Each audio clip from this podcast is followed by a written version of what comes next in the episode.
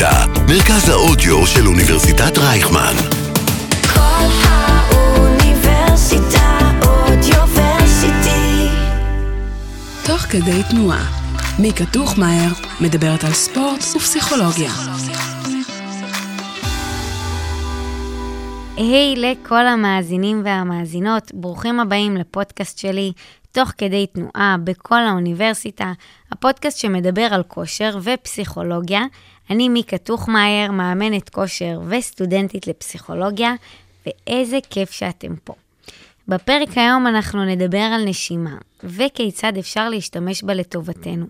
האורח שלי הוא עידו לוי, מנהל המרכזי ללימודי ויג'ננה יוגה. עידו מלמד יוגה משנת 2002 ומעביר קורס הכשרת מורים בכירים ליוגה. עידו גם חוקר את השפעת תרגילי הנשימה על הגוף מוח כחלק מהדוקטורט שלו במעבדה לחקר המוח, קוגניציה וטכנולוגיה באוניברסיטת רייכמן. בנוסף לכל זאת, הוא בעל תואר שני באינטראקציית אדם-טכנולוגיה ותואר ראשון במדעי המחשב. נכון. הרבה. כיף להיות פה. איך בכלל הגעת לעולם הנשימה? הגעתי אליה דרך היוגה, כמובן.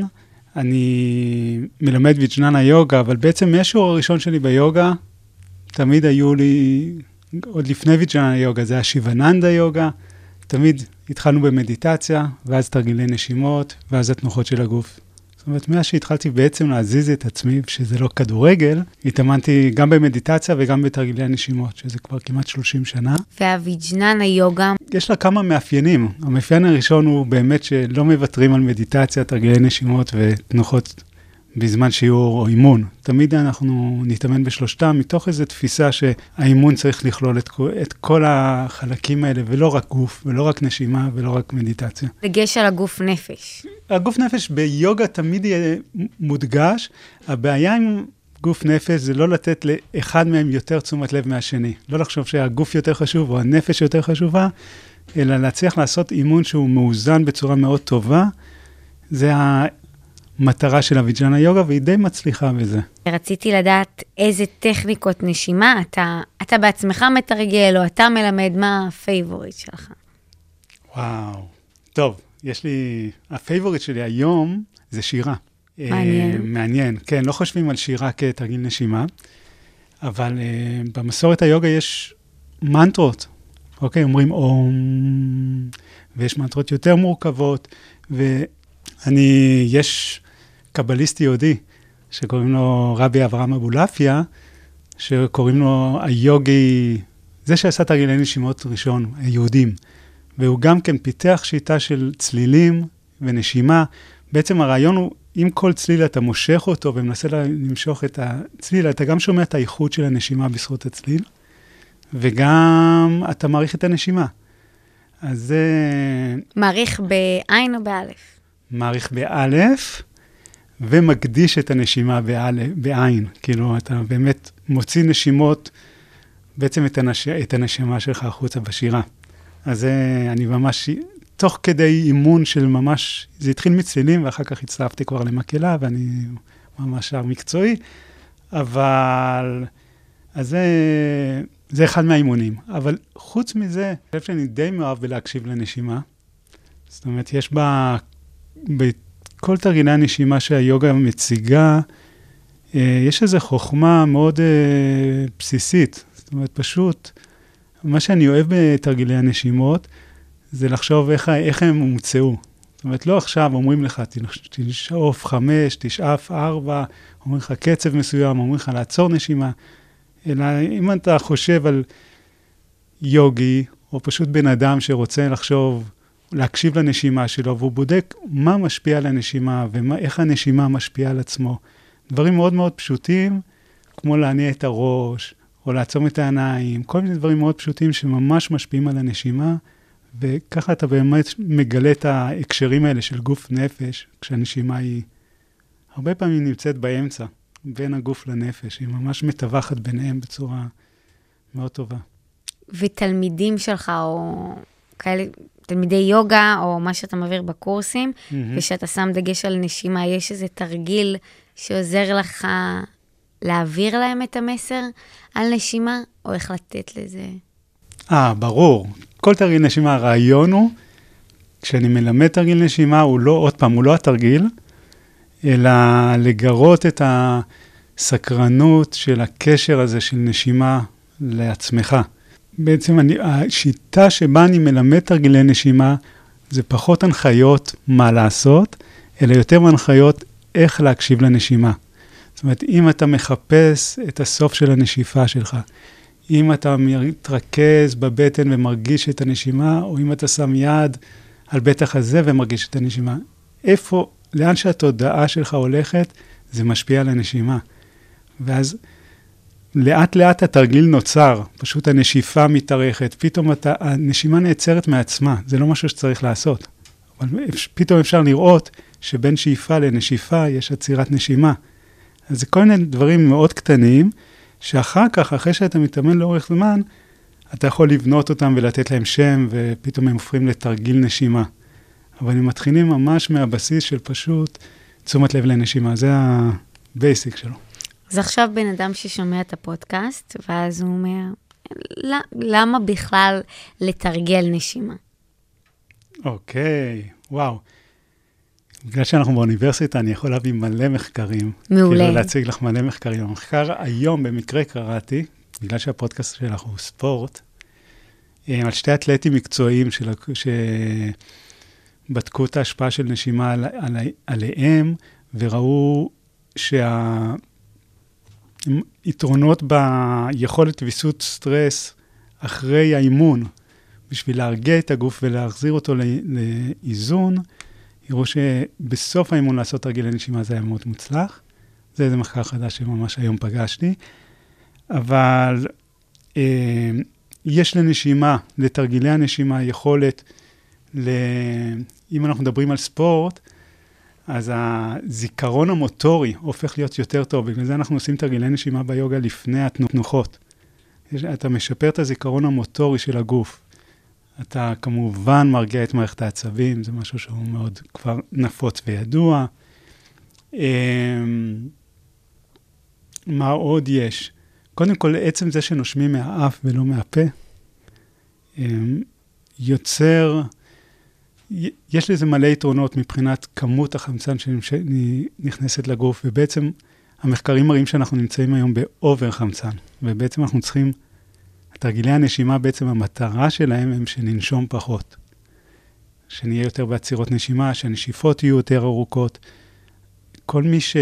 יש המון, אם אתה בסטרס ואם אתה פשוט אה, אסתמה, הרבה בעיות נשימה, הם כי אנחנו מכניסים אוויר ולא יודעים להוציא. ואם אנחנו בבית ספר לפסיכולוגיה, אז מאוד חשוב להוציא ולבטא את עצמך. ואז אם באמת רוצים לקחת נשימה טובה, צריך להוציא נשיפה ארוכה. השאיפה תבוא. המטרה שלנו היא למצוא את הדרכים להוציא. שזה מעניין, כי אני בטוחה שמישהו שומע את הפרק, פתאום תוך כדי אמר, טוב, יאללה, אני צריך להתחיל יותר לנשום, ו... בדיוק. מעניין. צריך הפוך מלנשום, צריך להוציא. להוציא. לנשוף. הבעיה היא ממש להוציא, ולהוציא דרך האף, ולהכניס דרך האף. אנחנו כמו שאנחנו מוצפים באינפורמציה ומוצפים בהמון דברים, גם אנחנו מוצפים בחמצן בעצם, שזה מצב מאוד לא בריא לגוף. אמ, ואנחנו רוצים באמת להכניס פחות, אנחנו צריכים הרבה פחות, כמו שאנחנו אוכלים יותר מדי, פשוט נושמים יותר מדי. ושאנחנו מרגישים שאנחנו לא יכולים לנשום, כי אנחנו מוצפים. אז רגע, בגלל זה הרבה פעמים מי שבסטרס נות... היו נותנים, נכון, שקית ולנשום, כן. ופשוט שייכנס פחות חמצן. אתה מתחיל לנשום CO2 במקום חמצן, וזה מרגיע אותך. אז ביוגה אנחנו עוצרים את הנשימות ואנחנו נושפים נשיפות ארוכות, ואנחנו לפעמים סוגרים נחיר בשביל לנשום חצי מהכמות, הכל בשביל לנשום פחות. ובהתחלה יש איזה סטרס כזה של מה, אני יכול לא לנשום, אני יכול לא להכניס אוויר, ופתאום מרגישים שזה בעצם, אתה מתפקד יותר טוב, אתה הרבה יותר אנרגטי, אתה יותר רגוע. אמ, פעולות קוגניטיביות הרבה יותר ברורות, זאת אומרת, הנשימה הופכת להיות חלק מאוד אה, בריא בחיים. הנה פתאום עוד מחקר שאני זוכר, על, באמת על לימודים, לסטודנטים, זאת אומרת, תגלי נשימה מאוד עוזרים בזיכרון, ביכולות ללמוד, אוקיי? זה אה, פוקוס, יש פה המון יתרונות, ואם אנחנו בפודקאסט ואנחנו לא, אף פעם לא נשמנו, והייתי רוצה שמישהו יצא מפה עם משהו? כן, אז אולי באמת התרגיל הכי פשוט, שני תרגילים אני אתן. יאללה, מעולה. אחד זה פשוט לחפש את הסוף של הוצאת האוויר שלך. אנחנו לא יודעים מתי הנשיפה נגמרת. נכון. ואני לא רוצה שתאריכו את הנשיפה ועכשיו תנסו לעשות אותה הכי ארוכה שיש. פשוט לנשוף ולחפש את הסוף של הוצאת האוויר. יש משהו קסום בחיפוש הזה, כי ככל שאתה מחפש את סוף ההוצאה, ההוצאה הזאת מתרחקת ממך. כמו... ואנחנו רוצים שהיא תתרחק. וזה מעולה, ש... זה הרעיון, שלא נעריך את הנשיפה, אלא עצם זה שנתבונן ונחפש ונהיה סקרנים אל הנשיפה, אל סוף הנשיפה, הנשיפה פשוט מתארכת. וזה זה הת... התרגיל הכי פשוט והכי פרקטי. מהיר, כן. מאוד פרקטי, לכל מצב, פשוט לחפש את סוף הנשיפה. זה כמו אוצר שמוצאים בסוף. מגניב. כן. והשני?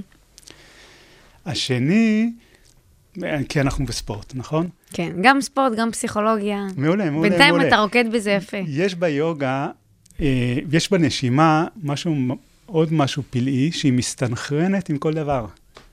היא מסתנכרנת עם מוזיקה. אם אנחנו רוצים להירגע ונשים מוזיקה קלאסית, הנשימה, בלי שנחשוב בכלל, היא תסתנכרן עם הקצב של המוזיקה. זה לא חייב להיות קלאסי. זה, כל מוזיקה שהיא היא בקצב איטי, הנשימה תהפוך להיות יותר איטית. מוזיקה טרנסה לא יקרה לי. בדיוק, שם זה הפוך. אם אנחנו רוצים להתעורר, ואנחנו רוצים להגביר את הערנות שלנו, נשים מוזיקה קצבית, הנשימה תהיה קצבית יותר, לחץ הדם יעלה, זה מאוד, ברגע הכל המערכת של הגוף מסתנכרנת עם מה שקורה. זה סאונד, אבל גם תנועה. אם נראה אה, תנועה מהירה ורפיטטיבית, זאת אומרת שיש איזה קצב, נסתכל על אה, מכוניות שנוסעות, הנשימה תקבל את הקצב שלהם, אבל ואם נסתכל על משהו שהוא איטי יותר, מין עלה שנידף ברוח, הנשימה תקבל את הקצב של העלה. אז אם מסתכלים או מקשיבים לדברים אה, בקצב יחסית אה, יותר רגוע, הנשימה מעצמה, אנחנו לא צריכים לעשות תרגיל, היא נרגעת. ואז שאומר שאנחנו זזים, אם נזוז יותר לאט, התרגיל הכי פשוט זה פשוט לקחת את היד ולאגרף אותה. אוקיי. אז אם את מאגרפת אותה ופותחת אותה, ועכשיו תעשי את אותה תנועה, פשוט נעשה אותה יותר ויותר לאט.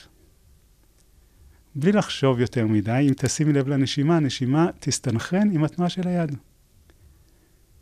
ואז זו דרך מאוד פשוטה לעשות תרגיל נשימה, לא צריך, וזה מעניין. הרעיון הוא שתרגילי הנשימה יהיו מעניינים. שהם יגידו, וואו, למה זה קורה?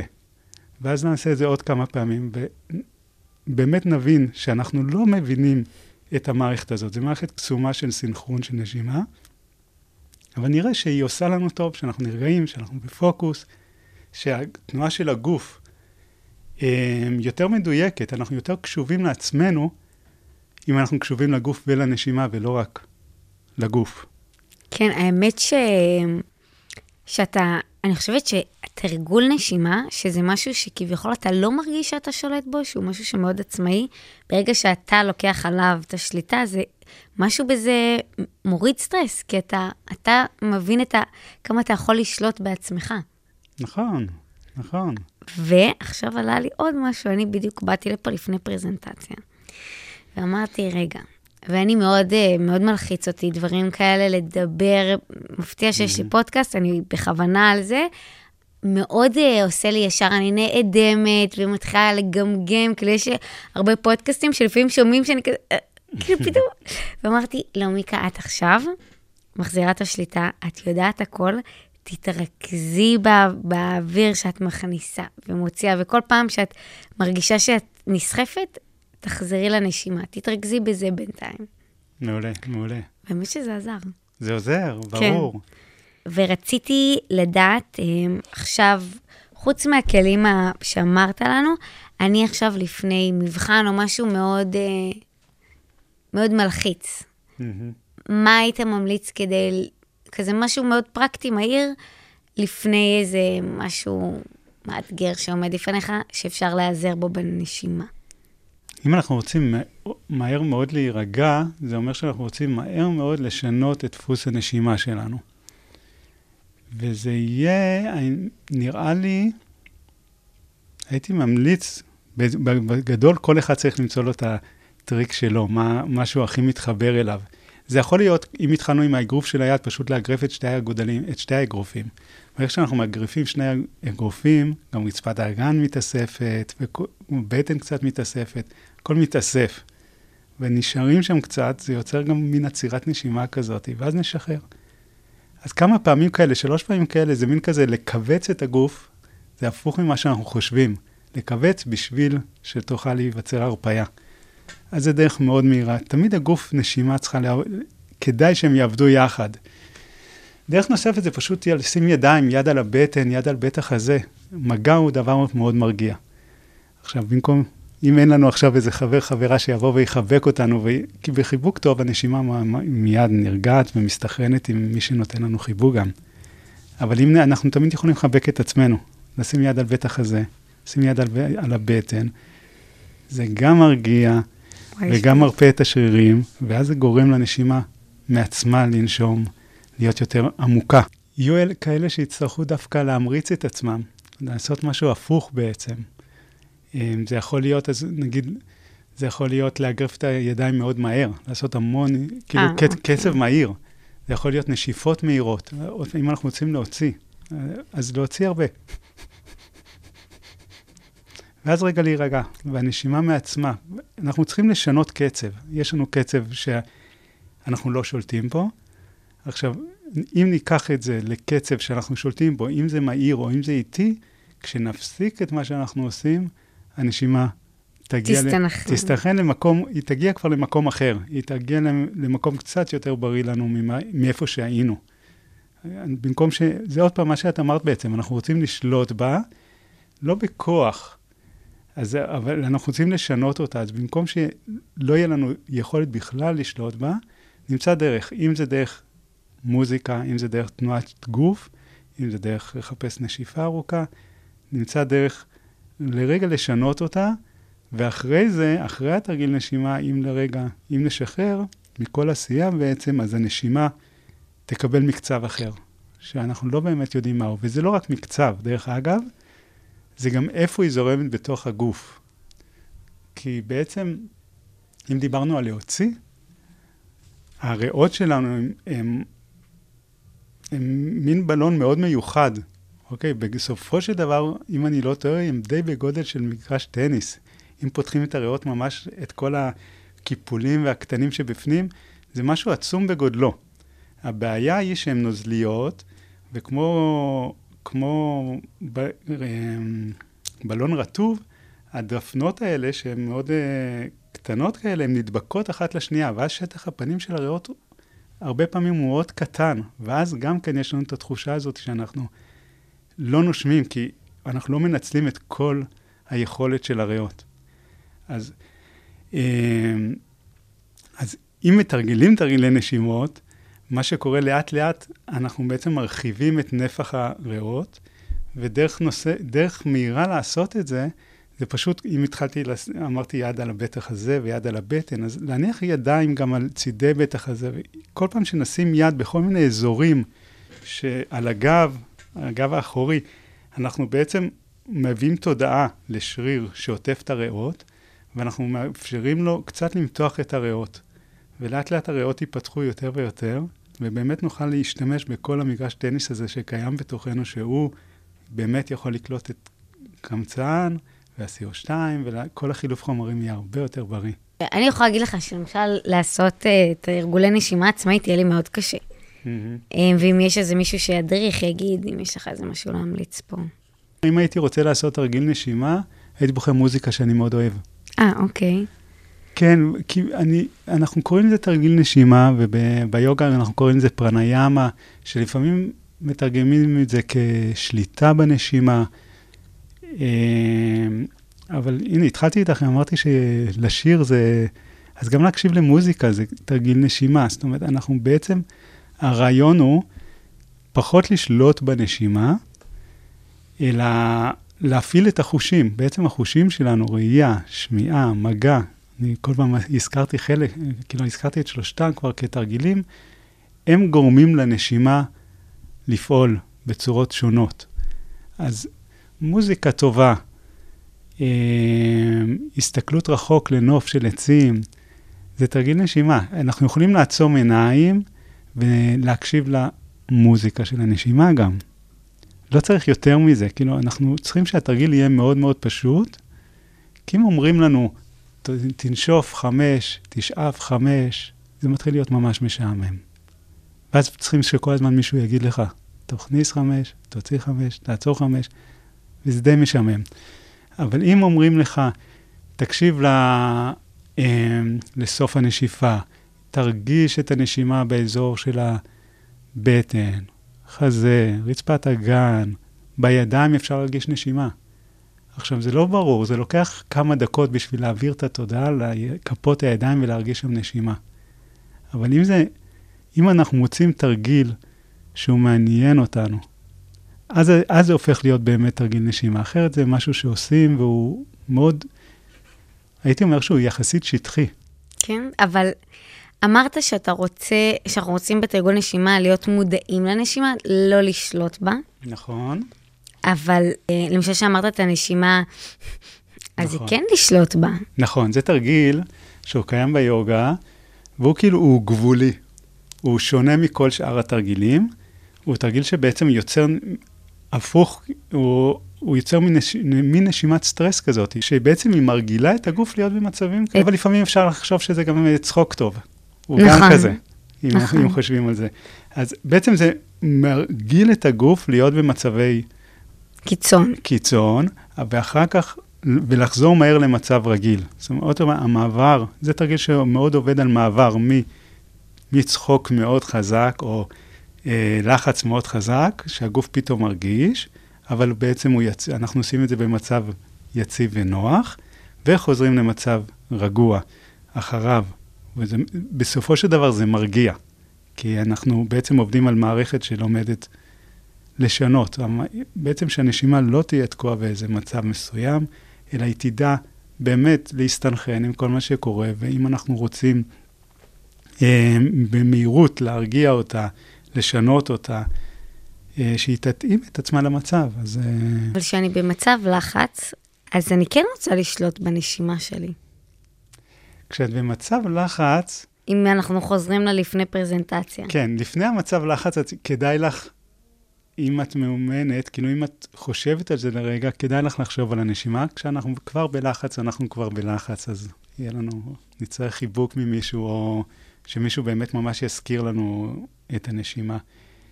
אה, אבל רגע לפני מצב לחץ, אם אנחנו, הרבה פעמים, יש המון הפרעות פסיכולוגיות ופיזיות, שאם אנחנו קולטים אותן רגע לפני התחלה של כאב ראש, למשל, אוקיי? הם, יש אה, תרגילים מאוד פשוטים, זאת אומרת, אני, כשמתחיל כאב ראש, כשמתחיל איזה מצב כאב כלשהו שנה, שהוא, אנחנו מכירים אותו, זה אומר שמשהו עכשיו פיזיולוגי מתחיל להשתנות בגוף.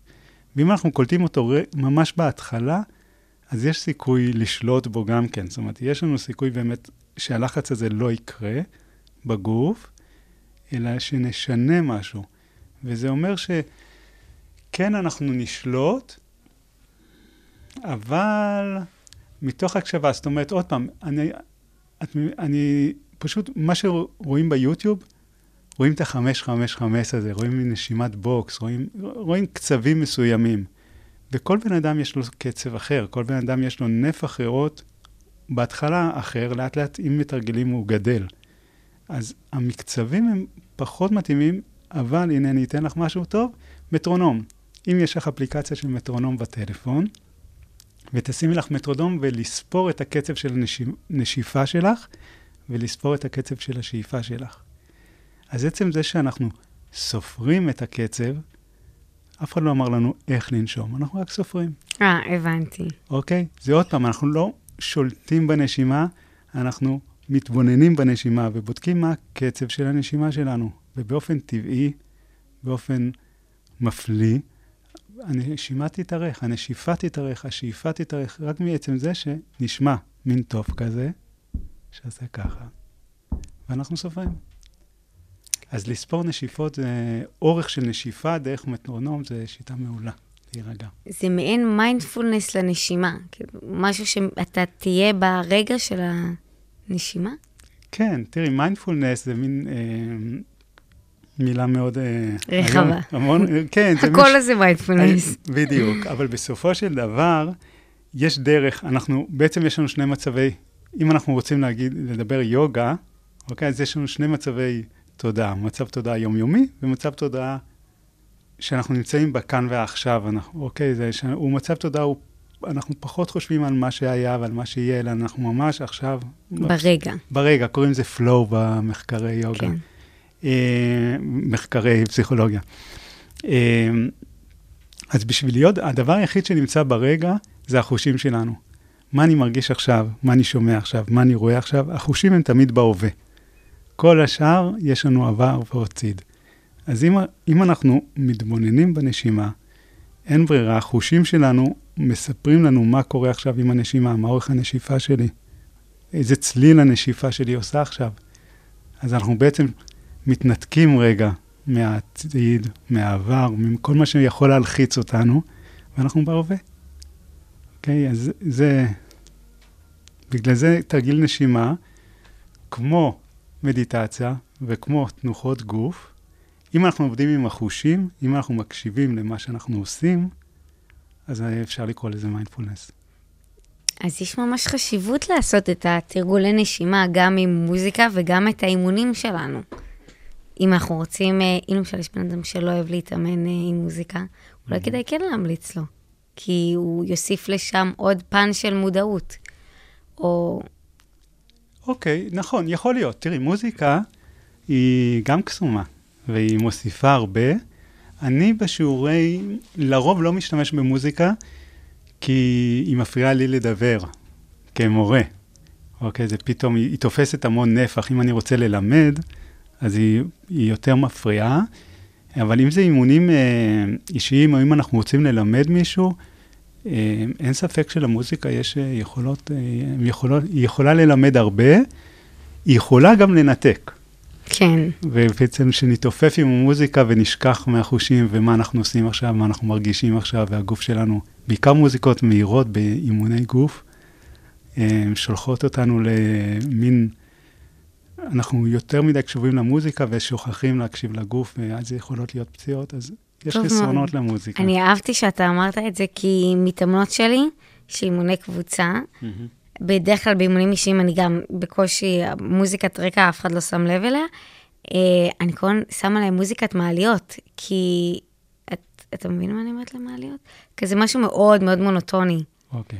הם אין, והם הם כל הזמן, למה אין פה איזה, זה, אמרתי להם, "א- איך אפשר להתרכז שיש לכם אה, מוזיקת מסיבה? כאילו, אתם לא, את- זה לא באמת, אה, זה מאבד, את- אי אפשר שלא לאבד ריכוז ככה. כן, אז נכון. כן. ויש איזה מיתוסים בתחום הנשימה שאתה שומע הרבה ואתה אומר, זה לא ככה.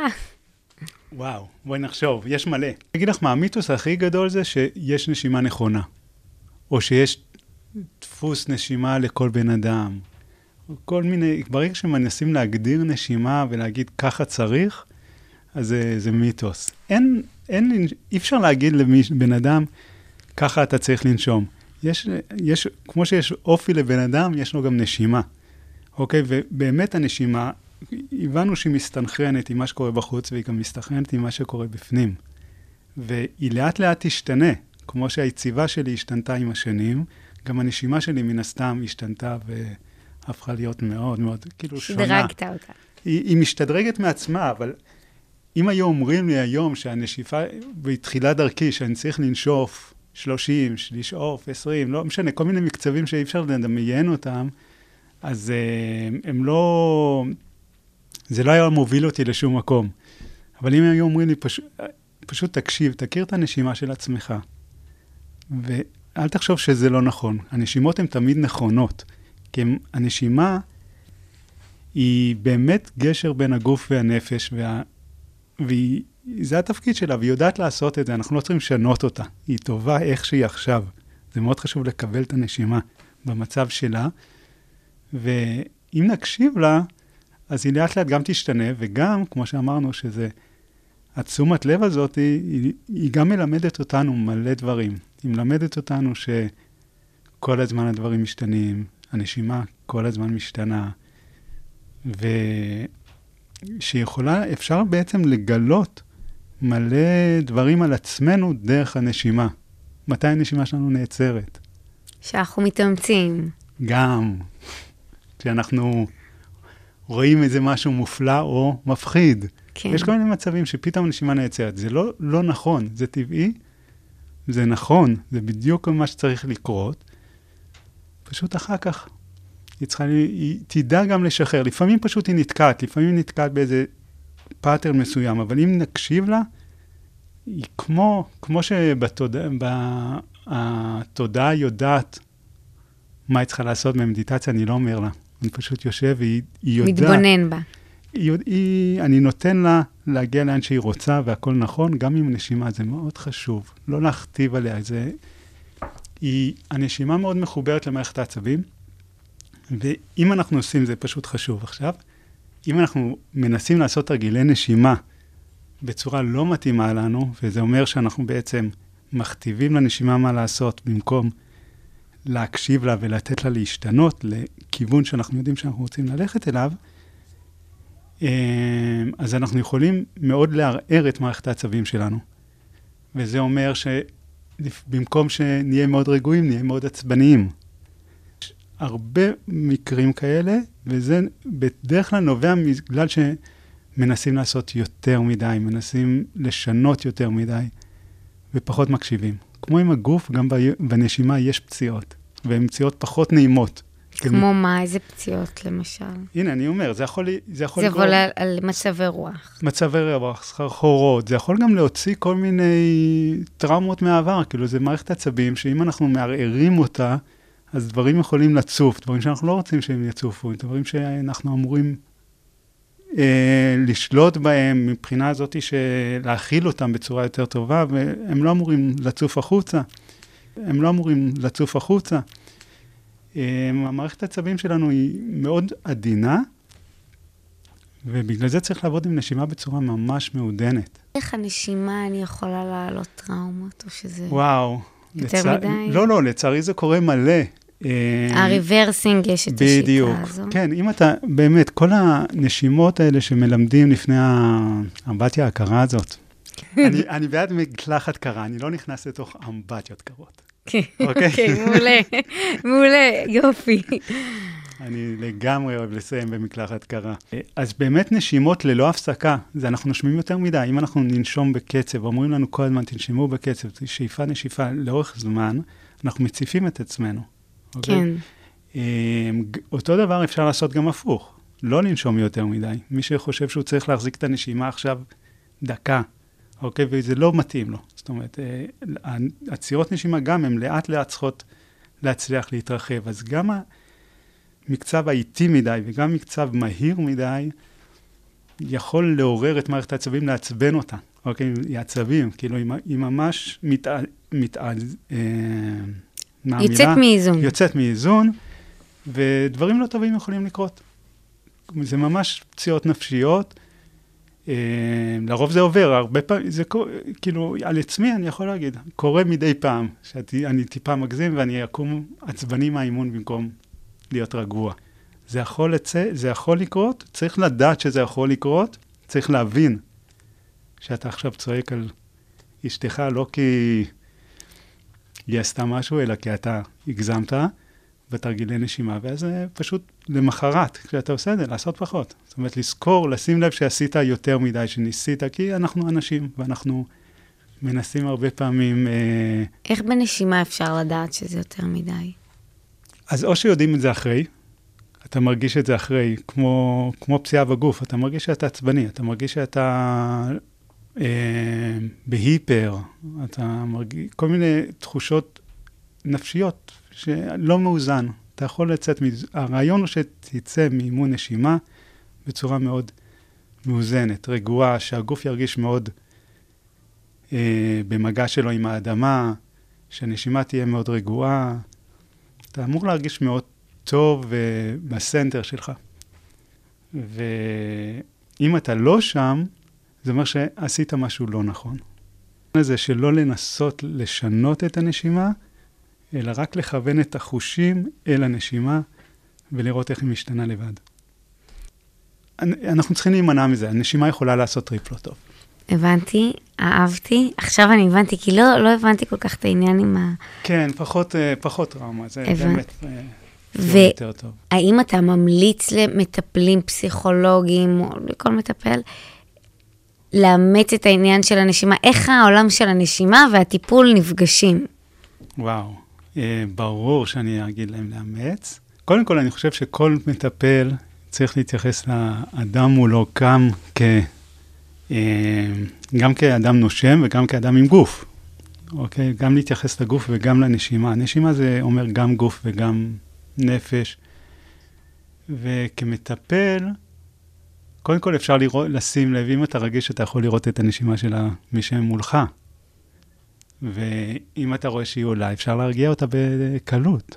כמו שאמרנו, במגע, למרות שעדיף שמטפל לא ייגע, אז כן. אפשר לחשוב עליו. תלוי במגע, מגע זה חשוב, אה, אבל אה, רק להחזיק כף יד זה גם בסדר, אבל לא, זה יכול להיות גם באמת מוזיקה, מטרונום, זה יכול להיות התנועה, נכון, היו פעם השעון מטוטלת הזאתי, כן. אז הייתי שם שעון מטוטלת בחדר טיפולים לטעמי.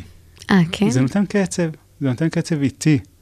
יכול להיות, אה, מתי שעון מטוטלת מעצבן, אם אני חושב על זה? כשעצבניים, או כשהוא, בעצם אנחנו לא מצליחים להבין למה עכשיו... להסתנכרן איתו. כן, למה יש את הקצב הזה?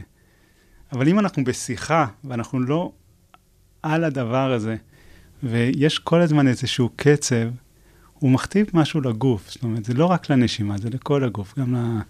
כל המערכת שלנו מקבלת איזה קצב, נותן, זה נותן ביטחון. נותן, לפי טעמי זה נותן משהו, קצב שחוזר על עצמו כל הזמן, נותן ביטחון, ואם אתה מטפל, אתה יכול ללמד את המטופלים שלך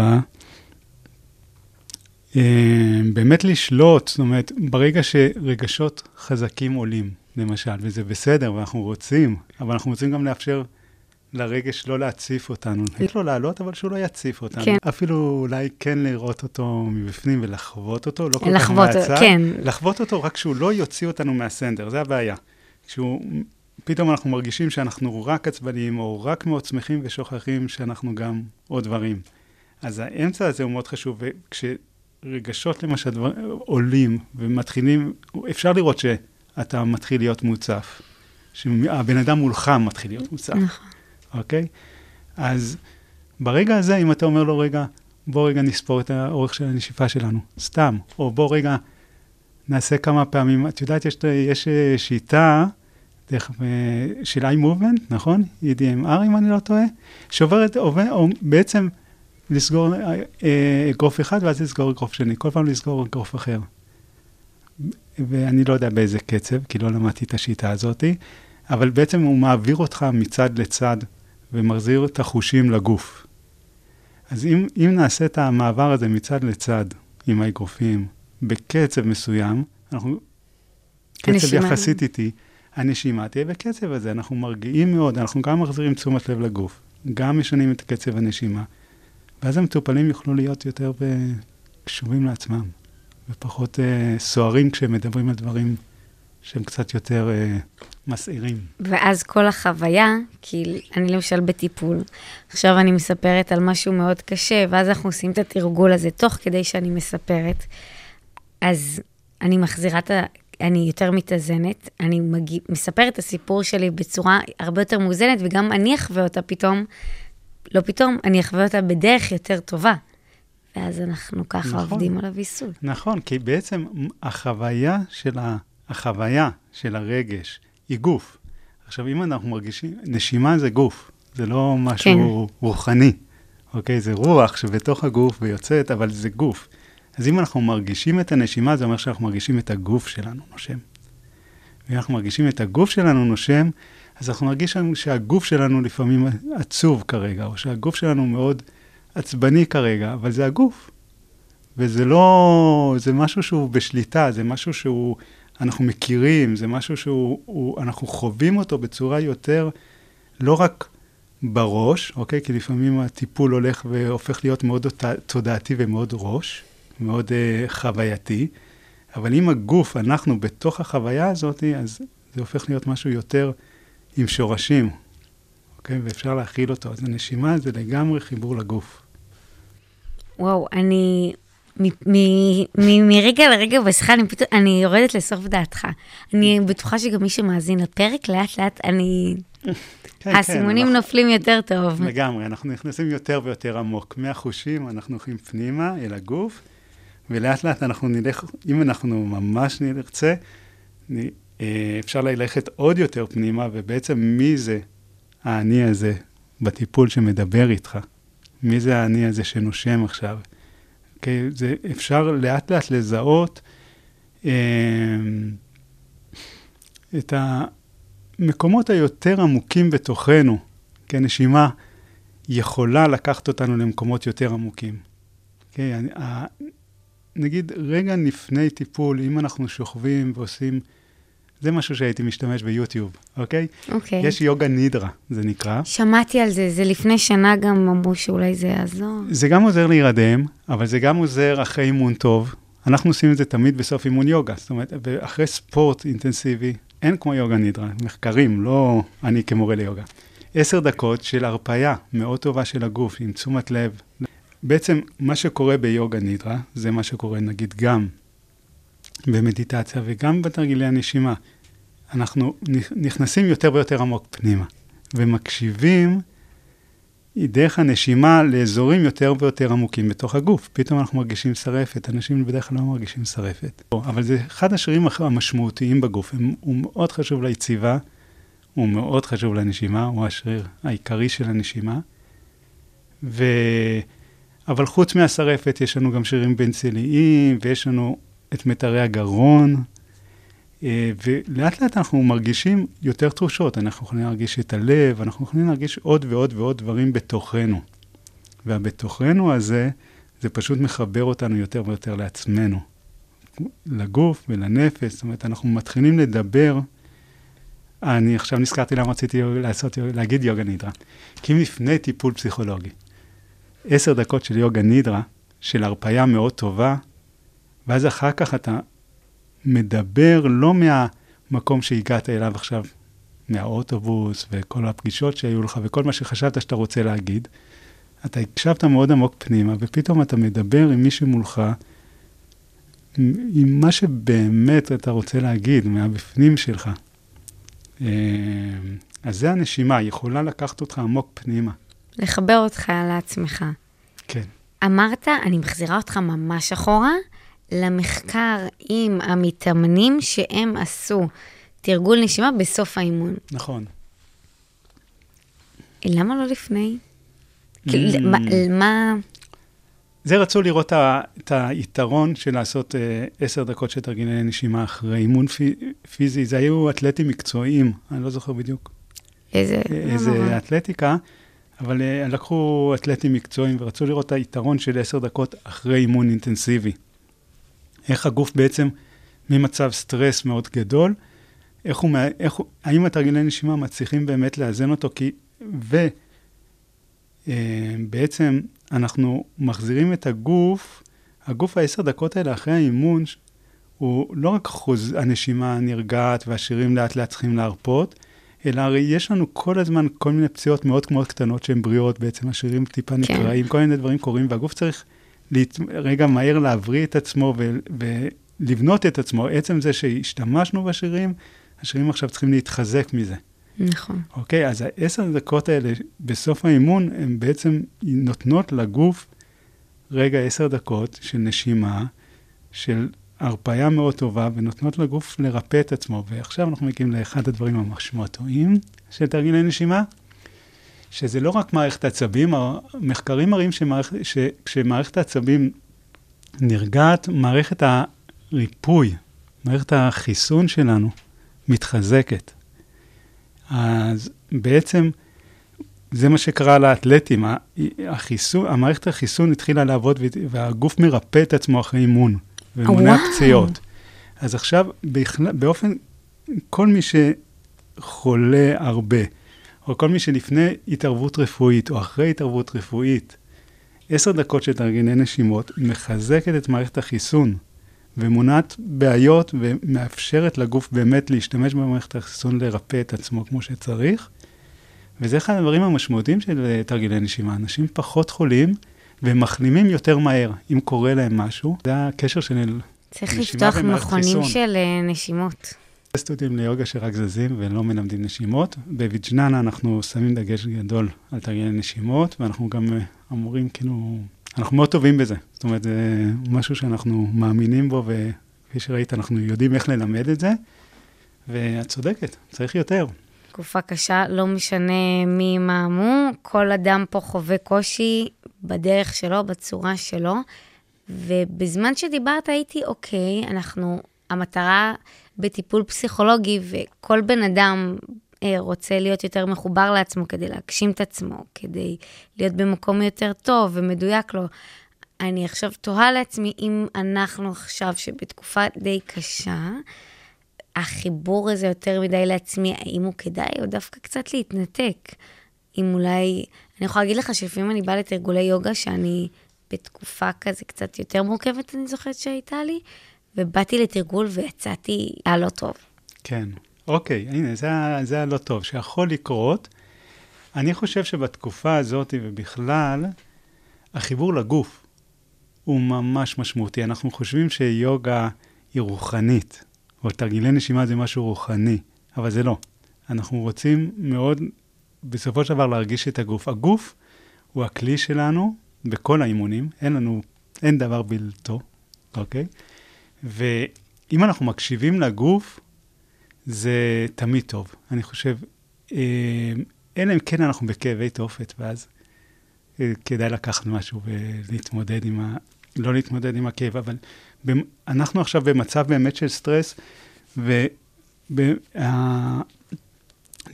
לא טוב, לא, מה שלא טוב זה לא לתת לתודעה חופש, כי אז היא באמת יכולה ללכת למקומות לא טובים. אבל אם אנחנו שומרים עליה מאוד קשובה לגוף, שומרים עליה בעדינות, זה לא שאנחנו עכשיו מרתקים אותה בכוח לגוף, לא נותנים לה לזוז לשום מקום, אבל אם אנחנו גורמים לה להיות מתעניינת, תראי איך אני מרגיש עכשיו בכפות רגליים, איך אני מרגיש עכשיו שאני יושב על הכיסא, מה אני מרגיש בפנים. התשומת לב לגוף היא תמיד טובה, כי היא פשוט מחזירה אותנו להווה. עוד פעם, זה החושים. אנחנו לא נהיה, קצת לרגע לא נהיה בעתיד ובעבר. יכול להיות שאחר כך נחזור, ויכול להיות שתוך שנייה נחזור, זה יהיה לרגע. אבל הרגע הזה שהרגשנו את הגוף, הרגשנו אפילו שאנחנו לא נושמים. הרגשנו שהבטן התכווצה לנו. כי כל התחושות הקשות האלה, אנחנו צריכים להרגיש אותן. זה לא שזה לא נכון לא להרגיש אותן. אם נהיה ברגע איתם, אז... אה, הם פשוט שם. עכשיו, אי אפשר להתעלם מהם, אנחנו לא מרגישים טוב עכשיו, אנחנו בתקופה לא טובה. אז אנחנו צריכים לדעת שעכשיו אנחנו לא נושמים כל כך טוב, זה בסדר. אנחנו צריכים לדעת שכבד לנו, שהגוף כואב לנו, זה בסדר, אבל עצם זה שאנחנו מקשיבים לגוף, זה כאילו כבר 80% ממה שצריך לעשות. אחר כך, כי אנחנו נקשיב לגוף, ואז אם נהיה מספיק חכמים, או שיהיה לנו מורה טוב, אז הגוף יגיד לנו, בוא נמתח רגע את הכפות ידיים, בוא נפהק, בוא נפרוק מתח, אוקיי? פיהוק זה מותח מתח, התמתחות, פיתול, כל מיני תנועות שכבר אנשים לא יותר מדי עושים, אוקיי? אבל כשצריך, אז אם נקשיב לגוף, פתאום נרגיש שהשיניים שלנו תפוסות מאוד חזק, זה בסדר. אבל אנחנו, אנחנו פתאום נשים לב לזה, ואז נשחרר קצת, נלטף את עצמנו, נשחרר את הלסתות, נפהק, נפתח עיניים. הגוף הוא תמיד טוב להיות מחובר אליו. התודעה יכולה לקחת אותנו למקומות לא טובים. אז בגלל זה החיבור הזה, גוף נפש, הוא, הוא טריקי.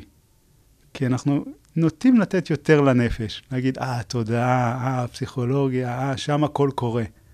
אבל הכל קורה בדיוק אותו דבר גם בגוף. תודעה מושפעת מהגוף. ואם אנחנו נקשיב לגוף, הוא, הוא מרגיע, הוא נותן ביטחון, הוא נותן שלווה, הוא גם מדבר והוא אומר לפעמים תחושות לא טובות, וזה בסדר. אבל אנחנו, אנחנו נלמד להכיל את התחושות, אי אפשר לברוח מהמציאות. פתאום נושמים טיפה יותר טוב, זה מאוד משמעותי. ואז אנחנו, זה הדרך הבטוחה להתאמן, להיות עם הגוף שלנו. עידו, תודה רבה רבה רבה.